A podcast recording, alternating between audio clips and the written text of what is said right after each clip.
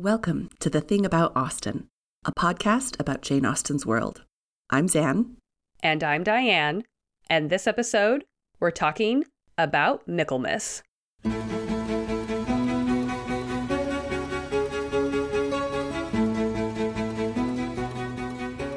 We are taking our reference from the first chapter in Pride and Prejudice, just moments after Mrs. Bennet informs her husband that Netherfield is let at last. Sweet music to all of our ears. and she is just so excited to tell her husband all the details. Mr. Bennet, he needs to know everything. So this is from Mrs. Bennet. Why, my dear, you must know. Mrs. Long says that Netherfield is taken by a young man of large fortune from the north of England, that he came down on Monday in a chaise and four to see the place, and was so much delighted with it that he agreed with Mr. Morris immediately that he is to take possession before Michaelmas, and some of his servants are to be in the house by the end of next week. She is excited. She's like, "Listen, hubby, I've got I've got info. I have done my reconnaissance." Mrs. Bennet knows what is happening in the neighborhood at all times. She's got like a spy network with Mrs. Long, right? I love it. So, before we get into the actual episode, we want to take a moment to acknowledge everyone who requested this topic. Mm-hmm. This is actually one of our most requested episode topics. Thank you to everyone who so enthusiastically requested this topic. Mm-hmm. You all really want to know about Michaelmas, and we want to talk about Michaelmas. That's right. And also, apologies if my voice sounds a little bit off. I am recovering from the flu. So, Yeah. So Michaelmas is September 29th, and it's called the Festival of St. Michael and All Angels. It should be noted that this episode is being published on Michaelmas Day. We've been planning to do an episode on Michaelmas for a while now because we did have so many requests. And we realized that this year, our regular release day for episodes just coincides with Michaelmas. So we've purposely scheduled this as a Michaelmas moment just for you, gentle listeners. a Michaelmas treat, as it were. right. Let's get into this a bit more, and we'll start with the history of this festival or feast day. The name Michaelmas is derived from Christian theology and the archangel Michael. The origin of the September 29th Feast of St. Michael can be traced to the dedication of a basilica in his honor shortly before 600 CE in a village near Rome. According to the entry in the Salem Press Encyclopedia, quote, observance of the feast day then spread to a gradually increasing number of holy places under his patronage. Many of the churches and chapels dedicated to him were erected on the tops of hills or mountains in Western Europe. Of them, the French monastery Mont Saint Michel is the most famous. In the late 19th century, it was declared a national monument and is now one of the most popular tourist attractions in France. So, St. Michael is considered one of the principal angelic warriors who fought against Satan and his angels. So, he is also considered a protector against the dark of night. It makes sense then that Michaelmas is celebrated when darker nights and colder days are beginning to edge in with the coming of winter. According to Ben Johnson from Historic UK, he says, the celebration of Michaelmas is associated with encouraging protection during these dark months. It was believed that negative forces were stronger in darkness, and so families would require stronger defenses during the later months of the year. It's also worth mentioning that there are some idiosyncrasies with when Michaelmas is celebrated based on different historical calendars and religious observances, but it is most broadly celebrated on September 29th. There are a lot of customs that have developed around Michaelmas in Western Europe, and not surprisingly, some of the most prominent customs revolve around food since it became an occasion for feasting, which I am into. I don't know. I don't know if I do enough feasting in my life. We need more feasts, you know? Not just a dinner, not just Mhm. a party, but a Mhm. feast. So, one of the foods associated with Michaelmas is blackberries. According to Marion McGarry in her article, The Michaelmas customs associated with September 29th in Ireland, legend goes that, quote, the devil, defeated by St. Michael in battle, and having fallen from the sky onto a blackberry bush, defecated on the fruit as revenge. What a delightful tale. In Ireland, it is the malicious Puka who soiled the blackberries. Either way, children were warned not to pick and eat them after Michaelmas. So a puka is a, I mean, it's it's a legendary figure in Ireland that um, is kind of associated with horses, and it would kind of like whisk you away. It's kind of a troublemaker.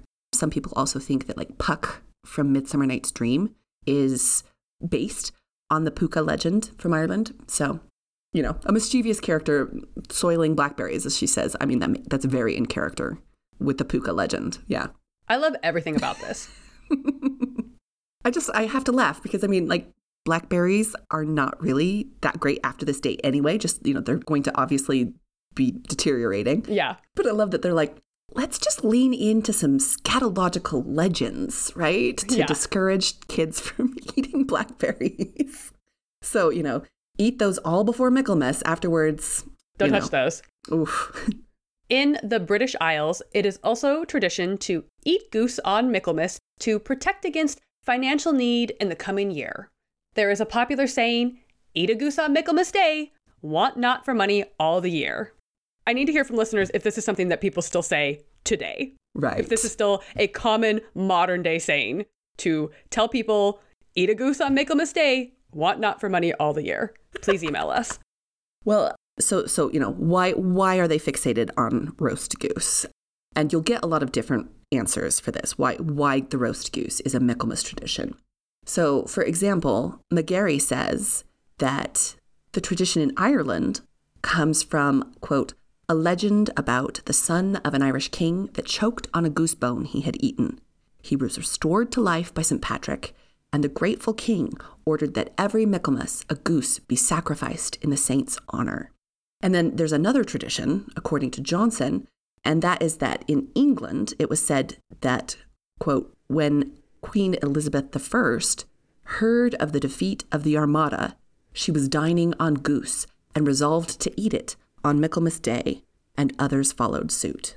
Johnson then continues to point out that the tradition could also have just developed around the role of Michaelmas Day because that's when the debts were due. So he suggests, quote, tenants requiring a delay in payment may have tried to persuade their landlords with gifts of geese. I like all of those options. I, I'm choosing to believe all of those happened. Yes. This mention of payments and landlords really brings us back to Austen's use of Michaelmas in her novels, and one of the main reasons it is a significant date in English culture. Michaelmas is one of four quarter days in a year. Those days are Lady Day, 25th of March, Midsummer, 24th of June, Michaelmas, 29th of September, and Christmas, 25th of December. They are spaced three months apart on religious festivals, usually close to the solstices or equinoxes. It's worth pointing out that there were Celtic quarter days that were observed. So those are Imbolc, which occurs on February 1st. It's also St. Bridget's Day. Then there's Beltane, that's celebrated on May 1st. Lunasa, which is celebrated on August 1st. And Samhain, which is November 1st. And so these are now called cross quarter days and fall about halfway into each of the English quarters, but they are still they are still present and visible days of note. Furthermore, according to Johnson, quote, it used to be said that harvest had to be completed by Michaelmas, almost like the marking of the end of the productive season and the beginning of the new cycle of farming. It was a time at which new servants were hired or land was exchanged and debts were paid. This is how Michaelmas came to be the time for electing magistrates and also the beginning of legal and university terms. So this is really the time where like there's a lot happening at Michaelmas. This is the time for school to start, the time for local elections and legal terms. It's the time for harvest and the end of the agricultural cycle. It's when you could attend village hiring fairs or mop fairs to gain new em- employment or new employees, depending on your status. It's when laborers got paid. It's when rent was due. I mean, so much is happening here. I mean, it really is a day where so much is happening. And so it makes sense why it comes up so much in Austen's works, like just as a point of reference for Mm-hmm. Yeah. for time passing on. It's an entire like like culturally a ginormous amount of things happening.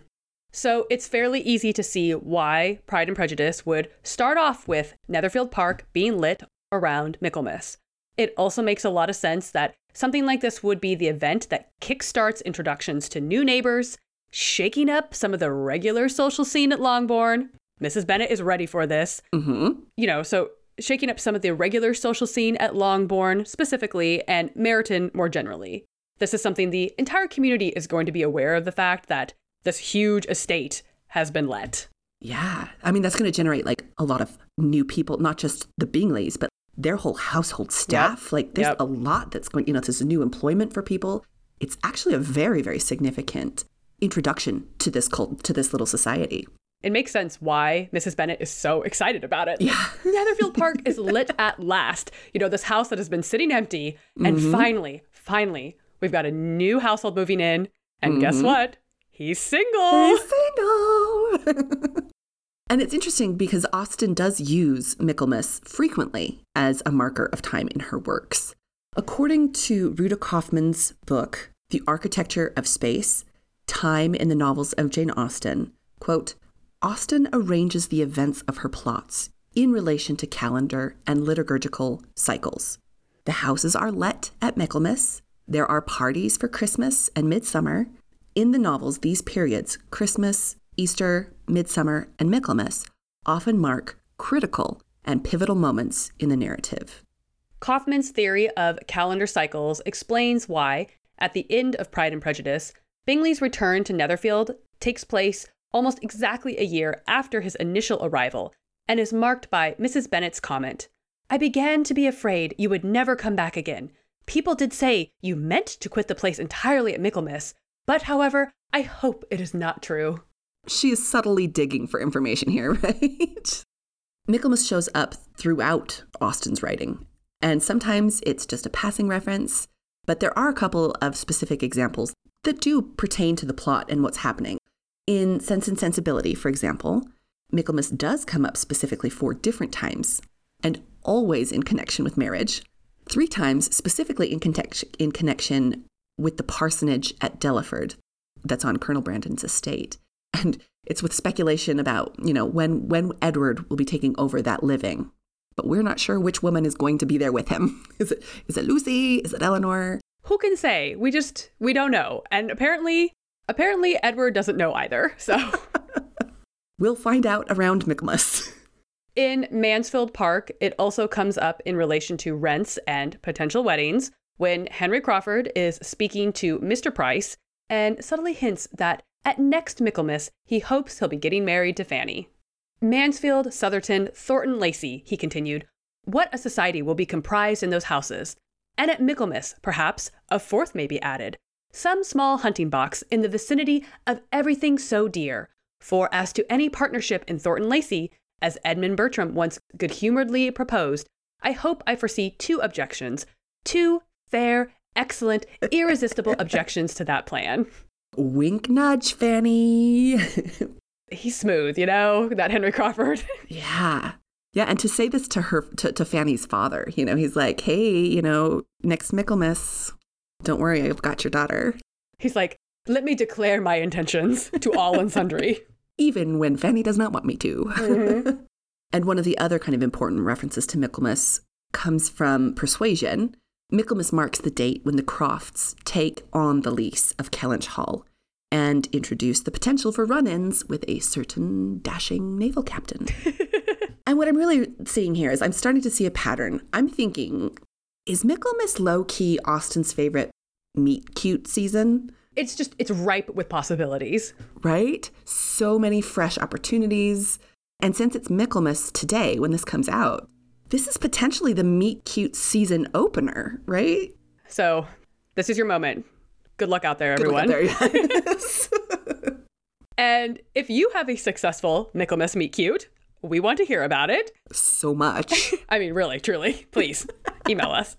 You can find us on Instagram at The Thing About Austen and on Twitter at Austen underscore things. You can also check out our website, thethingaboutausten.com and email us at thethingaboutausten at gmail.com. And stay tuned for next episode, where we will be talking about Lady Bertram's flower garden with guest Dr. Menglu Gao. Thanks for listening. Bye. Bye.